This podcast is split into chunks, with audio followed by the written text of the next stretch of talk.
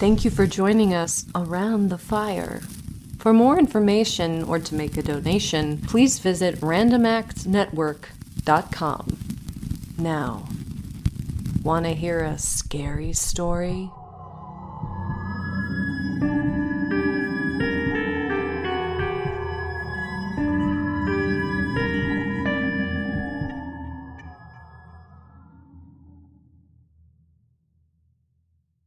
This is Podolo from More Scary Stories.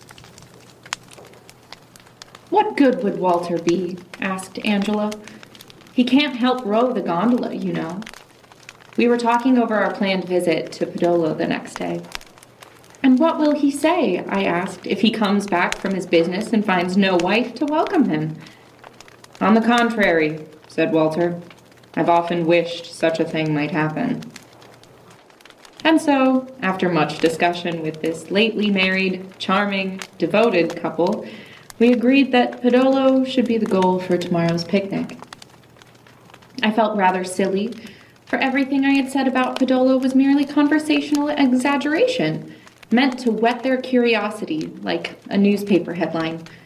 And I knew that when Angela actually saw the dull little island, its stony and inhospitable shore littered with broken bottles and empty tins,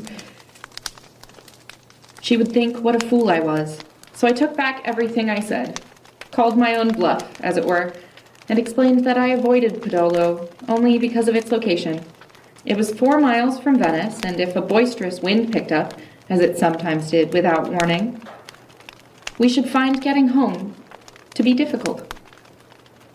Next morning in brilliant sunshine, Walter gulped down his breakfast and started for the station. I stood on the balcony watching his departure. It seemed hard that he should have to spend 6 hours in a stuffy train. Podolo, I must say, was looking its best. Green, flowery, almost welcoming. We cast anchor a few feet from the stony shore. Why, there's a cat! Angela suddenly exclaimed. Sure enough, there was. A little cat, hardly more than a kitten, very thin and scraggly, standing on the weedy stones at the water's edge. It was a pitiful sight. It smelled the food, she said. It's probably starving. The poor beast, added Mario, the gondolier. Its owners did not want it. It's been put here on purpose. The idea that the cat had been left to starve caused him no great concern, but shocked Angela profoundly. How abominable! We must take it something to eat at once. I thought we might wait until the meal was over. The cat would not die before our eyes, but Angela could handle no delay, and the gondola was turned to land. Meanwhile, the poor thing meowed regularly, though it had retreated and was almost invisible, a thin wisp of tabby fur against the parched stems of the outermost grasses. Angela filled her hands with chicken bones and stepped delicately onto the slippery boulders. If I can catch it, we'll take it to Venice. Left here, it'll certainly starve. I watched her approach the cat. It ran away, but only a few yards. She threw a bit of food, and it came nearer. Another, and it came nearer still. It grew less suspicious. Its tail rose in the air, and it came right up to Angela's feet. She pounced, but the cat slipped through her hands like water. Again, hunger overpowered mistrust. Back it came. Once more, Angela made a grab at it. Once more, the cat eluded her. But the third time, she was successful. She got hold of its leg. It wriggled and squirmed and fought and made the angriest, wickedest sound I ever heard.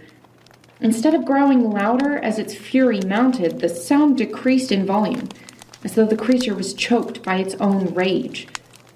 The spitting died off into a thin ghost of a snarl, hardly more audible than a hiss of air from a punctured tire. "Poor beast!" cried Mario. She ought not to treat it like that. His face gleamed with satisfaction when, intimidated by the whirling claws, she let the cat drop. It streaked away into the grass, belly to the ground. I nearly had it. I think I shall throw a coat over it next time. Angel climbed back into the boat and ate her asparagus in silence. I began to wish we hadn't come to Podolo. It was not the first time a picnic there had gone badly.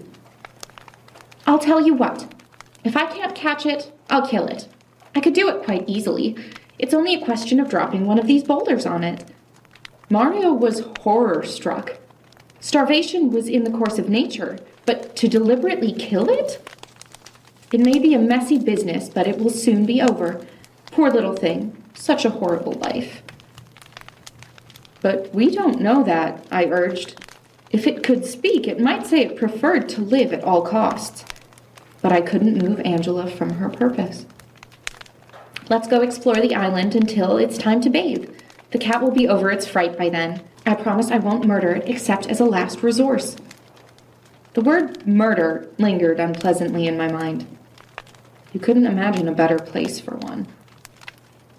The water was so warm, one hardly felt the shock of going in. The only drawback was the mud, which clung to Angela's white bathing shoes, nasty, sticky stuff.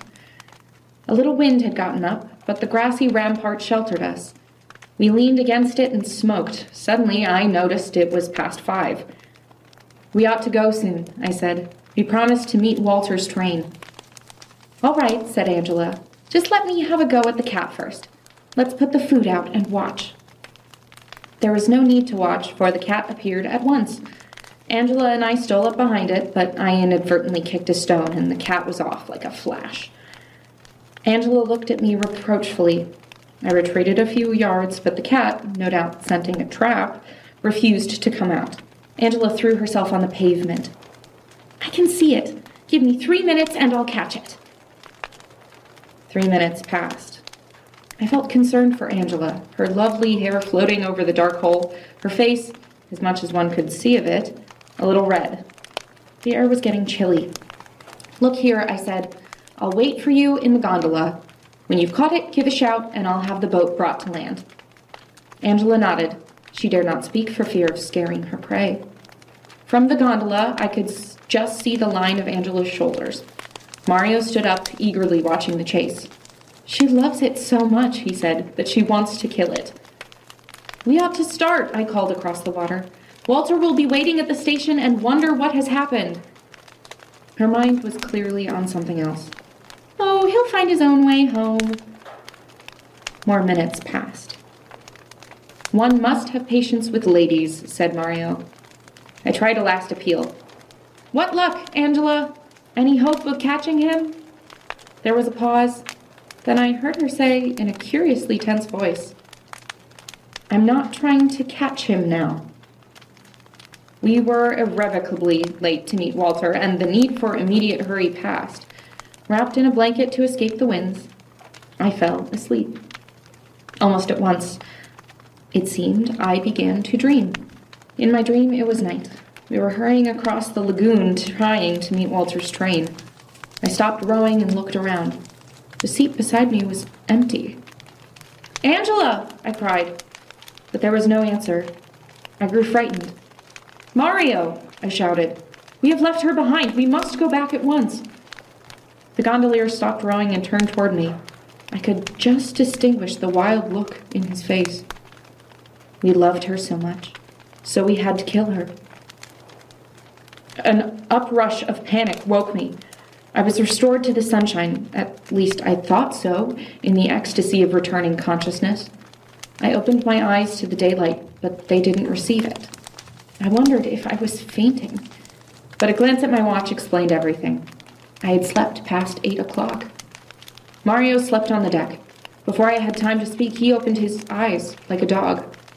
You went to sleep, so I did too. We both laughed. Is Angela asleep, or is she still trying to catch the cat? I asked. That's where she was, but I can't see her now. We strained our eyes toward the island, much darker than the surrounding sky, and called for her. There was no answer. No sound at all but the noise of the waves. The cat wasn't big enough to hurt her, was it? Mario asked. No, I said. It might have scratched her, but she was trying to kill it, wasn't she? I nodded. Mario's voice was low and somber. In this country, we are not accustomed to kill cats. I asked him to call for her again, and he obeyed with a shout that might have raised the dead. But no answer came. "Well," I said briskly, trying to conceal my agitation, "we must look for her." Mario didn't answer. "Walter will be getting worried." I could not understand why Mario, usually so quick to execute an order, did not move. He was staring straight in front of him. "There is someone on the island," he said at last. "But it's not her." Mario bent forward and touched the ground with his free hand. "It was a man, then?" I asked. "I have a pocket knife," he said, ignoring my question. "But the blade is only so long." Within a couple of minutes, we had beached. Mario kept the oar in his hand. We were standing by the place where we had last seen Angela. The grass was broken and bent. She had left a handkerchief as though to mark the spot. Otherwise, there was no trace of her. "He must have anchored round the other side," I said. "But let's look here first." "It didn't walk like a man," said Mario. We climbed the grassy rampart and began to walk round the shallow curve, stumbling over concealed brambles. From our little eminence, we could see clusters of lights twinkling across the lagoon, but no boat. We stared at each other, bewildered. "Are you quite certain it wasn't Angela you saw?" I asked. "How could you tell in the darkness?" "She was wearing a white dress," said Mario at last. "This one was all in black, and it looked like a man's head." I felt a curious sensation in my spine. "Mario," I said, "do you think he's got anything to do with her not being here?" Mario didn't answer. "I don't understand why he doesn't speak to us." Mario looked at me, wholly serious. "Perhaps he can't speak. Anyhow, we are 2 against 1. Come on."